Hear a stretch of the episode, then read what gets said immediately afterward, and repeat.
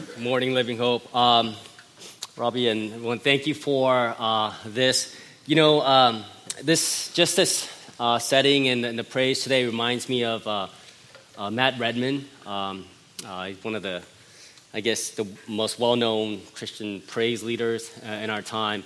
Um, I remember he said that at his church that he was leading, he was leading praise at his church in England, and and his band, and he was getting famous, and, and, so a lot of people were coming to his church just for the music, uh, and because they had a fabulous band and it was top notch, and, and people were just coming. And um, he said that, you know, one, he said he just needed to stop. He needed to stop drawing people with just the music. And so he said that he actually took off all the instruments. He got rid of all the plugs um, and he led praise in this big, huge church. People came for the music, but he wanted to tell them it's not just the music that should draw you, but it is who Christ is and what he has done. And so that's where the song, The Heart of Worship, came from. Uh, he wrote that song to describe, you know, when the music fades away, uh, he took all the music and because worship is the, is Jesus is the heart of worship. And thank you, Robbie, and the, and the praise band for doing this because it reminded me of that.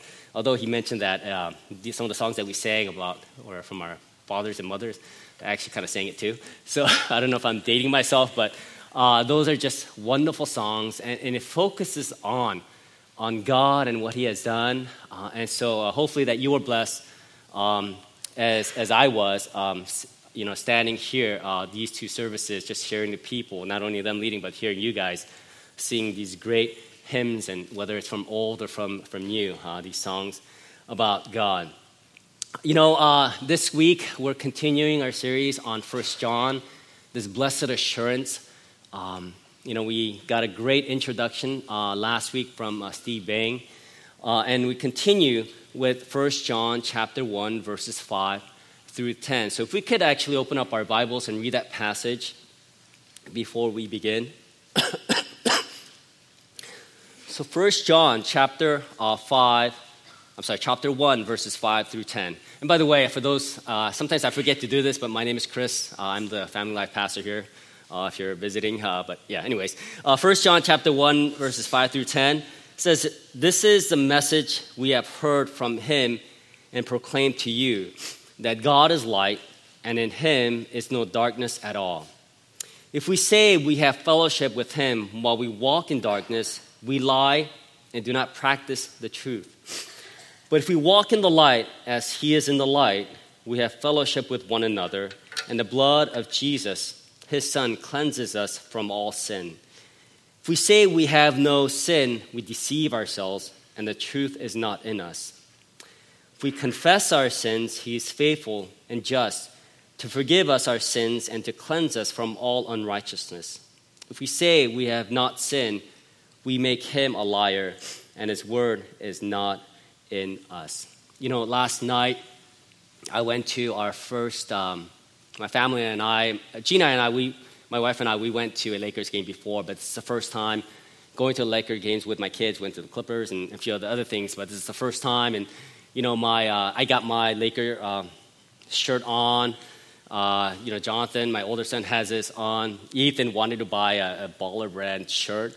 And I said, absolutely not. I don't know if you know what that means, but but anyways, he, I said, absolutely not. You're not spending any money on yeah on that. But that's what he so he just rebelled and wore just some other color and just came to the game. And it was it was exciting. It was at the Honda Center. It was the first preseason game. We're all excited. I'm a big Lakers fan. Been there, been a fan since the '80s. Uh, yeah, I know, since the '80s. Uh, but anyways, uh, and when Magic was actually playing, uh, but. Um, so we went there, uh, excited. We're sitting, and it, it's just this awesome thing. If you ever been to any sports arena and you're sitting there, you know everyone's kind of dressed up, everyone's kind of excited, and you're, you're, there because not only do you like basketball, but you love the team. You're, you're cheering for your team, and every, you know that everyone's kind of united in that. Yeah, there's some few um, other fans and people who are not. But everyone comes to the game because they want to see their te- team, and they want to see their team win. Uh, they want to be excited about it. So we all come, we're kind of pumped up to go there. And so it's exciting because there's, you know, we're united in cheering for the Lakers. And, and so it was fun. The game was fun.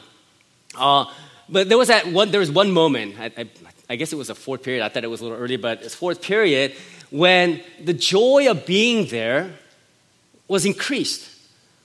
And here, here's why. It wasn't because there was a, a great play or there was an exciting. The game was okay. It was a preseason, so it was okay. It was fine. But you know those big jumbotrons in, in, in the very middle of, of um, Honda Center, and and, uh, you know, my kids have a lot of fun at the Kids Cam, and, you know, they take people by surprise. You know, they tell you to dance and all that stuff. I always put my head down. Uh, just always afraid that it will come on and then they go, what? And then, anyways, so I put my head down, but, you know, my kids love it.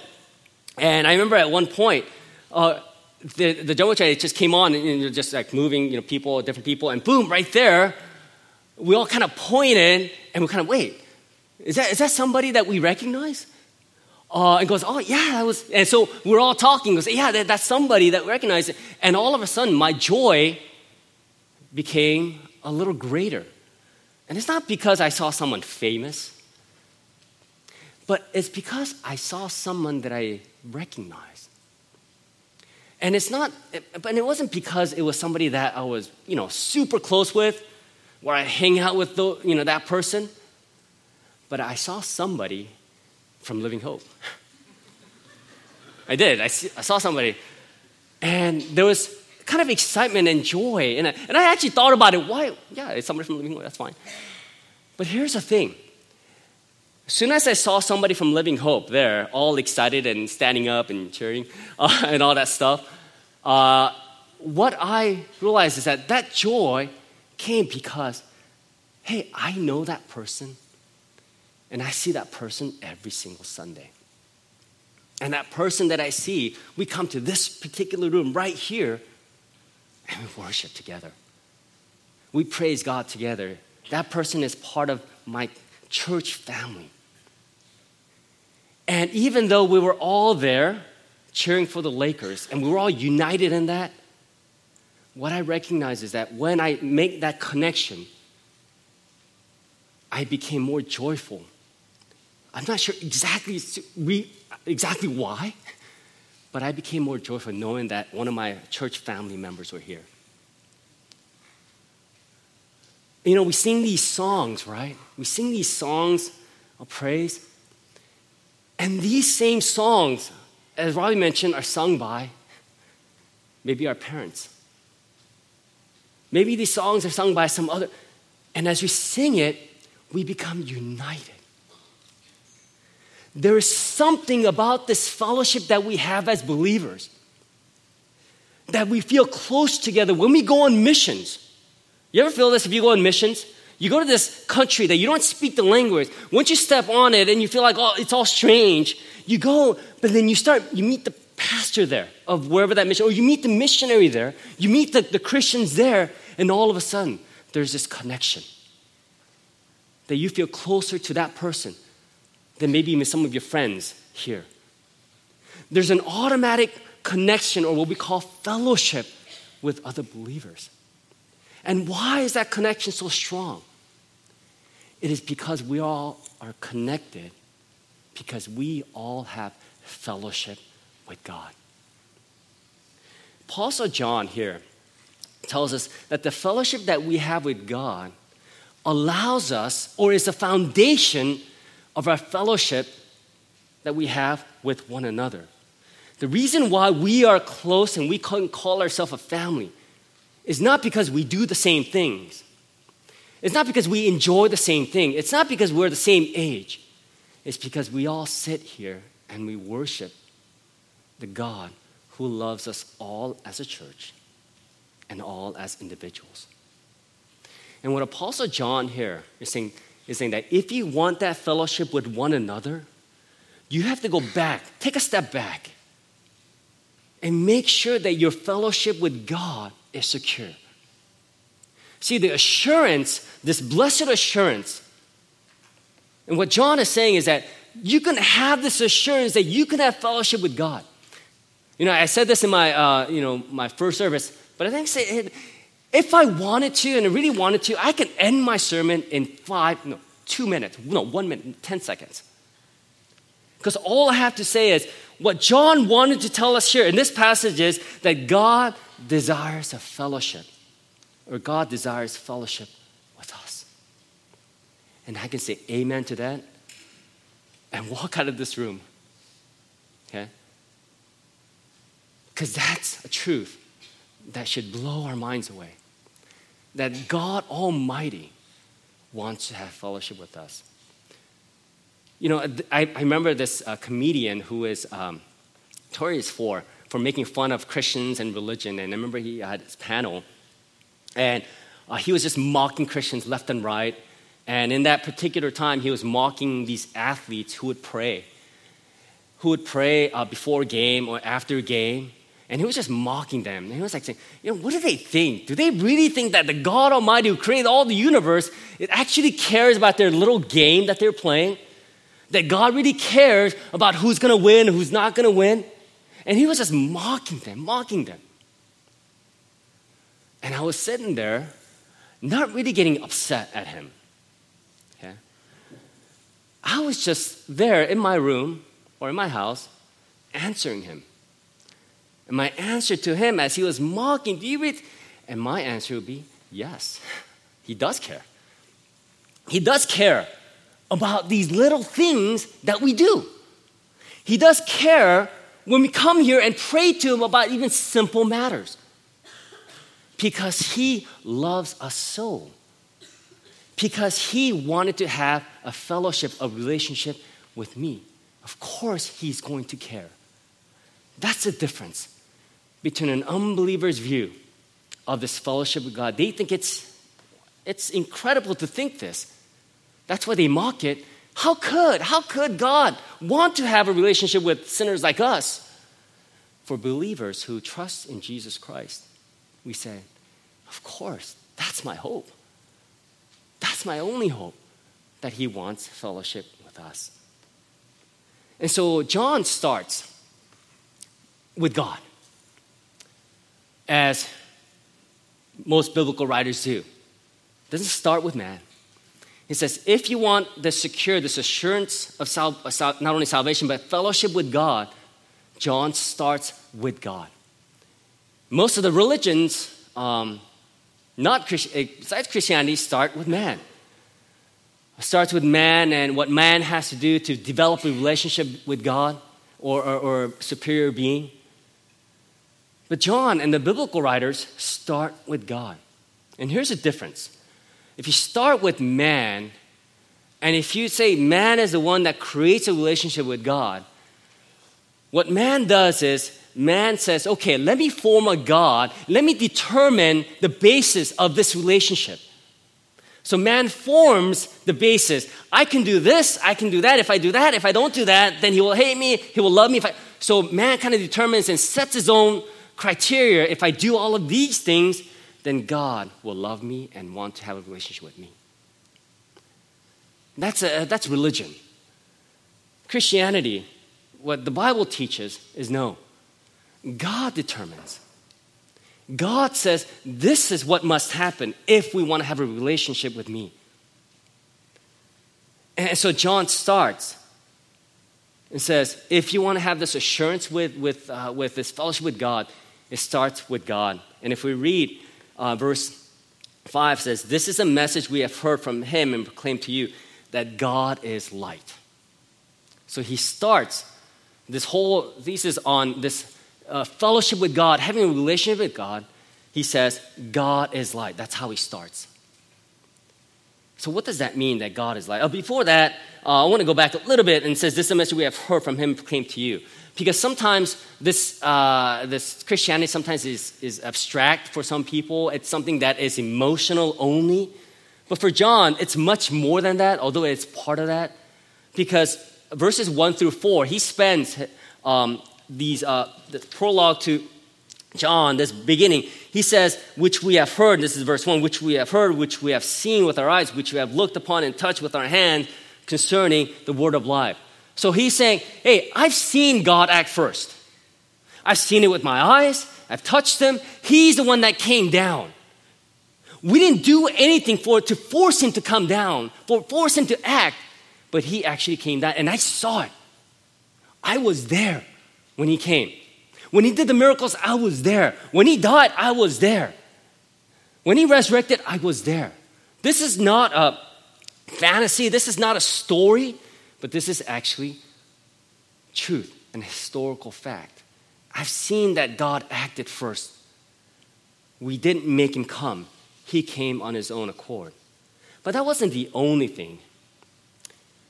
He realized that God acted on him first, too, not only on, on the world. Because sometimes when we think about God as this historical figure that he actually came, it's almost like this painting or this, uh, this movie that we see. And for John, it was much more than that. In Matthew chapter 4, uh, and this is his first encounter, obviously, with, with Jesus, is while walking by the Sea of Galilee, he saw two brothers, Simon, who is called Peter, and this is Jesus walking by the Sea of Galilee, and Andrew, his brother, casting a net into the sea, for they were fishermen. And he said to them, Follow me, and I will make you fishers of men.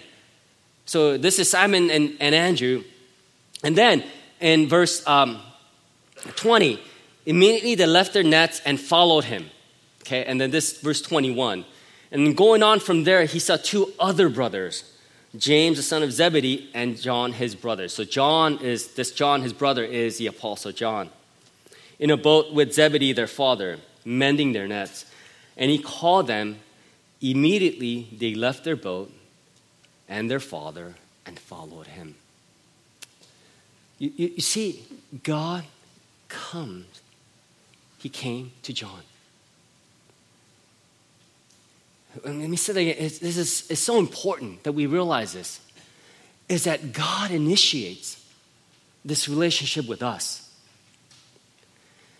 That even though John saw it historically, the thing that made probably more sense to him is that this guy that was maybe on a painting or a movie actually stepped out of that painting and came to him directly and said, Follow me. He acts, he initiates, he's the bold one. He's the one that takes that first step. And if you ever read the book of John, his gospel, what you see is that whenever he is in the book, whenever he has to write a story about him where he's there, he'll name Peter, he'll name Andrew, he'll name James. But when he comes to him, he never says his name. But when it's time for to describe this John in the book, he doesn't put John, he says, the one that Jesus loved. The one, the beloved. That's how he viewed himself. He viewed himself as one that Jesus loved. That's why he is called the beloved. That's why he, his, fo- his focus, if you read on and we'll hear about this, he talks about God as love. He says, love one another. And we think, oh, he's just, a, you know, just a, a soft, emotional, soft guy who, who just loves to talk about love. No, no, the thing is, he experienced it. He experienced God's love upon his heart. God initiated it. And so for him, this wasn't a doctrine to teach, but it was an experience to tell. And he wanted that same experience, the same truth, to be in all of those who believe in Jesus Christ. That you can have a loving God love you and have fellowship with you. But interesting, though, when he starts with uh, this God uh, centered, he doesn't say God is love. He'll talk about God is love, but he starts with God is light. God is light. He says, This fellowship with God, the first thing that I want you to tell, I want you to know about who God is, is that God is light. Well, what is this light? Uh, Psalm 27 1 says, The Lord is my light and my salvation. Whom shall I fear? Psalm 36 9 says, For with you is a fountain of life. In your light do we see light.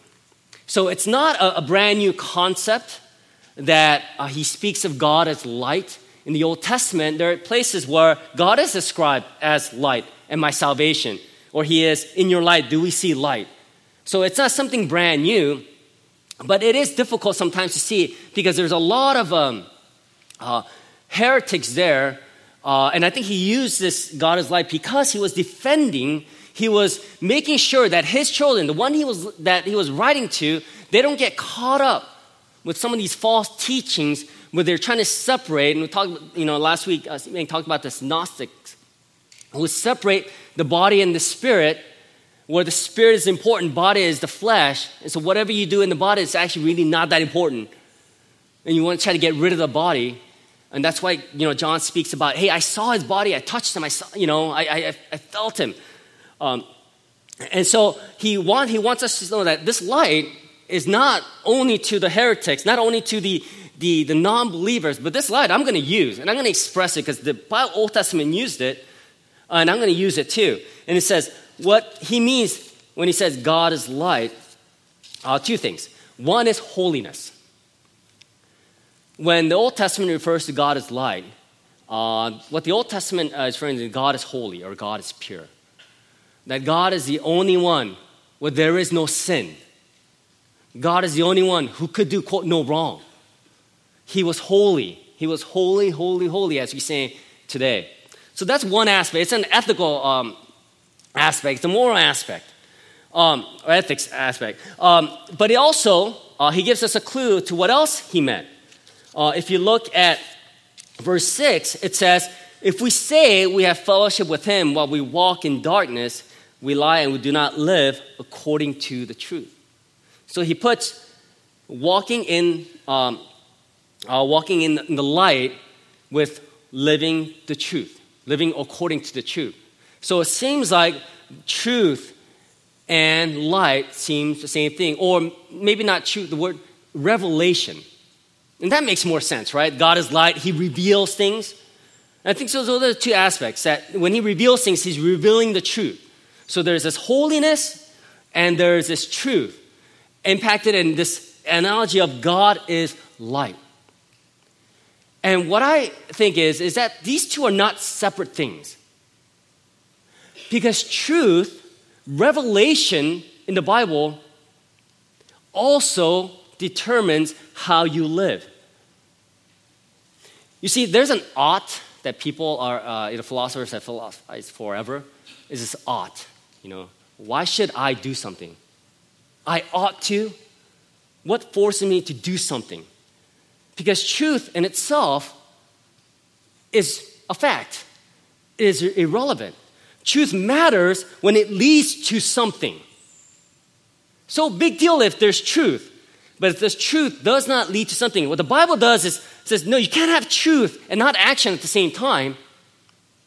The truth of God's word, what God reveals, forces you to act a certain way, determines what is right and wrong. And so, what God, Apostle John, is saying is that God is like, He is without sin, but He also is the one that reveals what sin is and what sin isn't, He reveals what is holy and what is unholy. And so God is light. And so that's how he starts. Now, why is this important? Well, because he says this in verse 7 But if we walk in the light as he is in the light, we have fellowship with one another, and the blood of Jesus, his son, cleanses us from all sin. So it says, if we walk in the light as He is in the light, if we understand God is light, and if we walk in that light, then we have fellowship with one another, but that assumes that we're to have fellowship with God.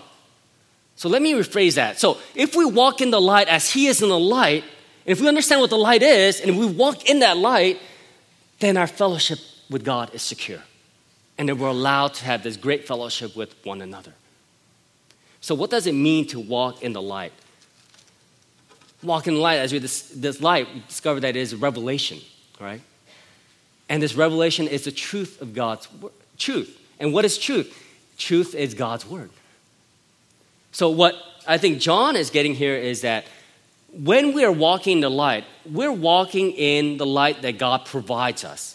So, we're able to see things in a way that God sees things we're able to see things the way the Bible sees things.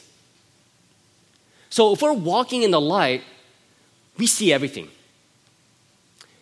Our, our focus is not narrow. There's no there's dark place. No, when we see light, when God shines His light and we're walking in that light, we see everything. And our actions, remember, truth. If it's just truth, it, it's useless. But if it's truth that leads to action, then it means something. So whatever God reveals and whatever God, you know, if we walk in that light, then we're living according to God's word. And I think that's what it means for us to walk in the light, is to live according to God's word. Now, opposed to that is this verse 6. If we say we have fellowship with him while we walk in darkness, he says that's contradictory. He says we're lying. We're not practicing the truth. He says if we walk in, if we, you know, we say that we have fellowship with God, but we're not walking in the light, we're walking in darkness. We're contradicting ourselves. We're not really living the, the real life. So now we have to define what it means to walk in darkness. And that's much easier, right? Walking in darkness is the opposite of walking in the light. Okay? Is putting blinders on. And I, I feel like he's talking to people who believe that they're Christians, but in actuality, he's saying, No, you're not. He is the God of love, but he is also the God, I mean, he is the apostle of love, but he is also the apostle of truth. He speaks about truth, and he wants to be direct with people. He says, If you are walking in darkness, you may think that you have fellowship with God, but you don't. And John Piper describes it this way. Uh, he says, you know, imagine that you're in a room and, and you turn off all the lights, right? And you're dark, completely darkness, and, and you're reaching on your right and your left. And on your right, you feel this, this furry thing. It, it's soft, uh, and, and it's very, you know, gentle when you touch it. And on your left side, it's a, it, it seems sharp, it seems hard, it seems rigid. And, and he says, if you were, you know, if it's complete darkness, you know, most people will go to the, the warm, fuzzy feeling type of thing. Because that's the one they want comfort right? They don't want to go there and try to you know they might hurt themselves if they touch this and it's you know drop on their foot i don't know something. And so and so what john piper says is that that's what people in darkness they go to the things that is going to comfort them they think it's going to comfort them that's going to soothe them. They want to go away from this the harsh thing and so it's john piper said when you turn on that light and as this person is kind of petting or just kind of touching this thing what he realizes that it's actually a fur, and underneath that fur is this monster with big, huge teeth that's ready to devour you. Okay? He said that's, that's what the, and he, you know, you're going toward. And here, uh, this hard, sharp thing is actually a sword, God's sword, that you need to pick up and go and kill this monster that's here. He says people in darkness want to go to this because they feel like this is what the, the, the, truth, this is what's good. But when you turn on that light, uh, you, you, you would go for that sword so you can go kill the monster. And he says that's what walking in darkness means. You're blindfolded. You're touching these things, and you feel like these things are the things that comfort you. The worldly desires, the worldly desires of this world, you run towards, and that dictates how you live. That determines what job you get. That determines what school, what major. That determines how you raise your kids. Those things that in this world, it's going to dictate how you live. Well, if you turn on that light, these are the things that is going to devour you. It may give you comfort for a little bit. You turn on that light, you go and find the sword, which can kill the things that would eventually engulf you in sin. And that's what John is saying here. John is saying is these people who are put blinders on, who think they have a fellowship with God, and God is only there to give them stuff. So what if he uses sin to give them the stuff? Hey, I need joy and happiness. Isn't that what God wants me to have? Well, this particular worldly thing is going to give me that but God is going to, you know, God's the one that's leading me towards it, right? Because He wants me to be happy. He wants me to be satisfied. And so these people in blinders are walking in darkness. They actually don't. they don't. They do not know what it means to have fellowship. They do not have fellowship with God. And so John continues. He says, But if we walk in the light, if we walk in God's truth, if we allow this, this bright light to come into our lives, we have fellowship with one another in the blood of Jesus. His Son cleanses us from all sin. Well, so that's easy, right? Let's do that. let's open up our Bibles. Let's read God's word and let's live according to it. Our joy will be complete. Everything will be good. and We'll kill the monster. And we're walking uh, and we have fellowship with God. And this very next point is the reason why I cannot finish my sermon in five, ten seconds. Because the only thing that you need was to hear, hey, God wants to have fellowship with you, and then leave. He goes, oh, that's good. But why don't I? Why do I feel like God is over there and I'm here? Why do I feel like God is against me? Why do I feel at times? I come to church and I serve, but why do I feel at times that God is just never satisfied? That I work, that I serve, I'm good to my kids, I'm good at school. Why does it feel like God is still over there and not coming towards me? Sure, I understand that God desires a fellowship with me. But why do I feel that He is over there? Because you have learned that if you put your trust in Jesus Christ, you are saved. And I feel, and I, I'm totally convinced of that, is that once you're saved, you are saved. But why does God still feel over there? And so John speaks to that. Because it's simple to, for John to say, if you walk in the light, but here is the problem. When you turn on the light, it exposes everything. You know, I had a funny conversation with my son, my younger son. He's in uh, sixth grade, um, still a little shy, not at home, but outside of home. And uh, he asked me a question this morning. Um, said, not this morning, uh, this week. Goes, do I have to go to church this week? What? Of course you do, right? of course you have to go to church uh, this Sunday. And it's really the first time he's ever asked that. Um, he didn't say, Are we going to? Are we? He said, Do I? He was like, almost, Do I have to go to church this Sunday?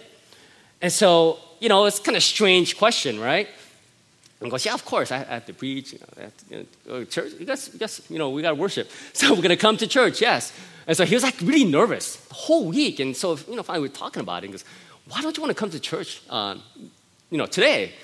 Because his birthday is next week. His birthday next Sunday. And in KKC, they have this birthday thing in uh, the first week of um, the month, and they have all the kids come up, whoever's birthday is, and they ask them these questions. It's hard, you know, pressing question, like, what is your favorite food? and he was really super nervous. So nervous that he didn't want to go to church because he didn't want to go up. I said, hey, how about if I just go to, you know, Sunday, you know, you go to Sunday school and then I just take you before you go to worship. He was so happy, but I was just joking around. so goes, no, you're going up there. And then we're like, we're like working on his, you know, his answers. So they're going to ask you, what is your favorite food? Hey, just, you know, John and I were kind of messing around with him. Say banana cream. banana cream. Uh, yeah, we thought it was funny. I don't, uh, anyways. so our family thought it was funny. Uh, and, you know, favorite movie, Cinderella. We were like, you know, just trying to mess around with him. Uh, and so, I mean, he's here. I'm sure he, he just, he did it. I don't, I don't think he said banana cream or, or Cinderella. But I said, no, you got to come, you got, you know, be a man, get up there and say your stuff, all right? Um, and, and, so, uh, but he felt like he was exposed. like if he was, you know, sitting, just like right, like I when I don't have the pulpit, when I feel like where do I go? Where do I stand? I can't put my hand on. But anyways, you feel a little exposed. Um, and he felt exposed, and he didn't want to reveal, even if it's his favorite food or favorite show. Uh, for some reason, he felt nervous about that. He felt like he was being interrogated by this KK, KKC uh, teachers, by these adults, forcing him to answer questions that he was uncomfortable with. Okay? And that's what happens when we turn on that light. You know, we always think of light as thing that lights our path, guides us um, to a certain direction of God's will. But the greatest thing that the light does is it exposes us. Uh, it exposes our sin. It's difficult reading the Bible when you know it's talking about you, isn't it? You love it when you can feel like it's talking about somebody else. But what the light does is that it exposes your weakness. It exposes that you're not perfect, that there's something wrong with you, that you are at fault. It's not God's fault, but it's your sin that caused this mess. And we don't want to hear that. We're too proud. And we almost want God over there because we don't want that light exposed on us. It's difficult. It's a difficult thing because we know that we have to read the Bible, we know we have to worship, and we know we have to be guided by God's word. And we're okay to a certain degree with that. We can live this moral life that makes our, our family happy, that makes other people happy. But it's one thing to shine your light that way. It's another thing for the light to shine this way and into your hearts and exposure. And isn't that why we don't confess our sins to one another? Because we don't know what they're going to say, we don't know how they're going to react. We're, we're scared. It makes us smaller than the other person, it makes us weak. So we don't want to confess our sins to one another because we're vulnerable then, right? They can take advantage of us. So we don't want to do that. Why? But John's solution to this broken relationship that you have with God. Not a, it's not the permanent broken where God is forever gone. Like I said, but it is like a family relationship. You know, once I have a fight with my, my kids or my wife, or we have an argument, our relationship is broken for a while. We're still married, We're, we still have that relationship. I still love my kids and my wife no matter what happens. That's still there, but there is a, a, a separation, right? And that's what, that's what I mean by, by this broken fellowship. Not a complete one. We're still a child of God, but we feel like separated from God. And what God says, when that happens, expose that light into your heart. And then he says simply, and it's just a matter of fact, in verse 9, if we confess our sins, or he says, you want that restoration, you want that fellowship, you want to be right with God again, confess your sins. The sin that's bright as ever, as God's light shines upon it, confess that sin. That's what's keeping you apart. It is not 20 hours of service to God. It is not coming daily to church and even praying, although those things are all good. It is not even going to missions, although those things are good. If you want to be right with God, confess your sins. so clear. You know, these people that John was speaking about, these heretics, they claim that they were without sin. They claim that they didn't sin at all, that they don't have a sinful nature, that they're perfect. And it's almost laughable when I read that. How could anyone think that? That they don't sin or their, their thoughts aren't somewhere else? No, no, we sin, people. I don't care if you've been a Christian for 40, 50 years, you sin. If you're an unbeliever, you sin. We, we, we sin. And John is saying that's what's keeping you away from a restored fellowship with God. That assurance. Go and confess your sin. And this is what he promised confess your sin, and he is faithful and just to forgive us our sins and to cleanse us from all righteousness. You see, the, the, the problem that when we have, when we're, when we're not confessing our sins uh, to one another, it's really unpredictable what that person will do. If they will hate you, if they will reject you, if they will hug you. We don't really know. But here's a great thing about God's fellowship we actually know. When we confess, lay down our greatest sins to God, John says he is faithful and just. To what? To forgive us of our sins. God will never say, No, your sin is too great. You have rebelled too much. You have gone way over there. No, I cannot have fellowship with you. I cannot embrace you anymore. He says, No. He will say, Yes, I will forgive you. He will be faithful. His answer is not unpredictable. His answer is clear. That's there. And what Jesus says, when John says, we need to confess our sins. And this is, uh, when he says confess our sins, it doesn't mean just one time, it's a continual confessing of our sins. See, walking in the light cannot be walking in the light without walking in repentance. If you don't repent, you can't walk in the light. Those two don't go together. I'm sorry, those two go together. I'm sorry. you, as, you, as, you, as you walk in light, that means you're repenting. It's a life of repentance. And as you repent, you are reminded that this is a promise that God has. He is faithful and just to forgive us for our sins and to cleanse us from all right, unrighteousness. And I mentioned this in morning prayer a couple of weeks ago. And Jerry Bridges, I think, is the first one to kind of coin this phrase. He says, Preach the gospel to yourself every day. And that's what John is basically saying confess your sins, and he will, you know, forgive you of your sins. But that's the gospel. That's preaching the gospel to yourself. You know, Martin Luther said this every morning. He says, I'm accepted. God's my loving Heavenly Father. He sees me as he sees Jesus, and he loves me as he loves Jesus. He preached that gospel every single morning. And that truth resided in his heart and his mind so that he understands that when he does confess his sins, and when he commits a sin, he can confess it and then he will be forgiven of that sin and he will be accepted by God.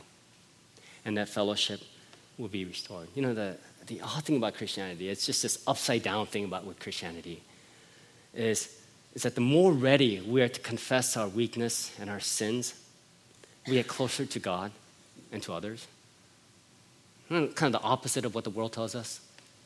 Show our weakness, we confess, we become vulnerable to people. They'll you know, trample over us, they'll walk all over us. What this says is that the more we are ready to confess our weakness and sin to God, we actually get closer to God. And that is the promise that John uh, gives us. But not John. That is the promise that Jesus gives us.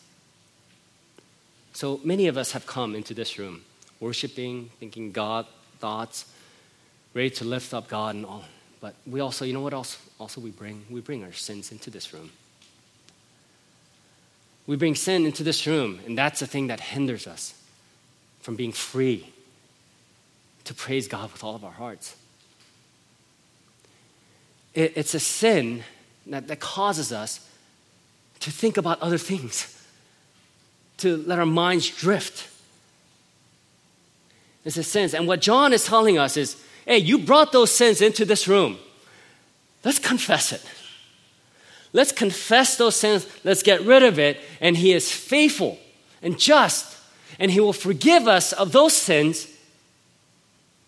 And He will cleanse us from all unrighteousness. Let's do that this morning before we leave this room. There is absolutely no reason why anyone here should not be doing that. Even if you don't believe, in Jesus Christ. If you don't, you don't, you doubt it. I know in your heart that you want this loving fellowship with God. The thing that we need to do is to confess our sins. Let's bow our heads and pray. And what I want to do is, I want to spend just a couple of minutes, and I want you guys to just kind of think about your, your heart right now and expose God's light into um, your heart and see the sin arise. And let's bring that sin or sins to God right now. And let's confess those sins to to God and hold on to the promise that God says that He is a faithful God. He does not lie. His word stands strong, which means that if He says that He will forgive us of our sins, He will. If He says that He will cleanse us from all unrighteousness, He will. Because there's love in Him because there's desire in Him a desire to have fellowship with sinners like us. What a glorious God we have. Let's pray right now and let's confess those sins.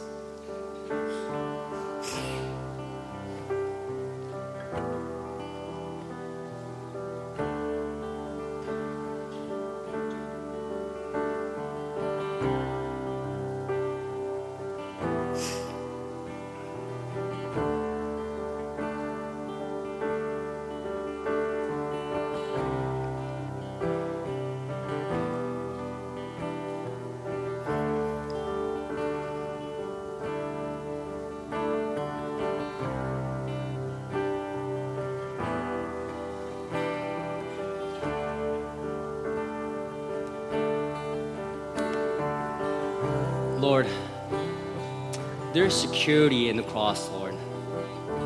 That once that death of Jesus Christ and that blood that was spilled, Lord, once that is applied to us, we are saved.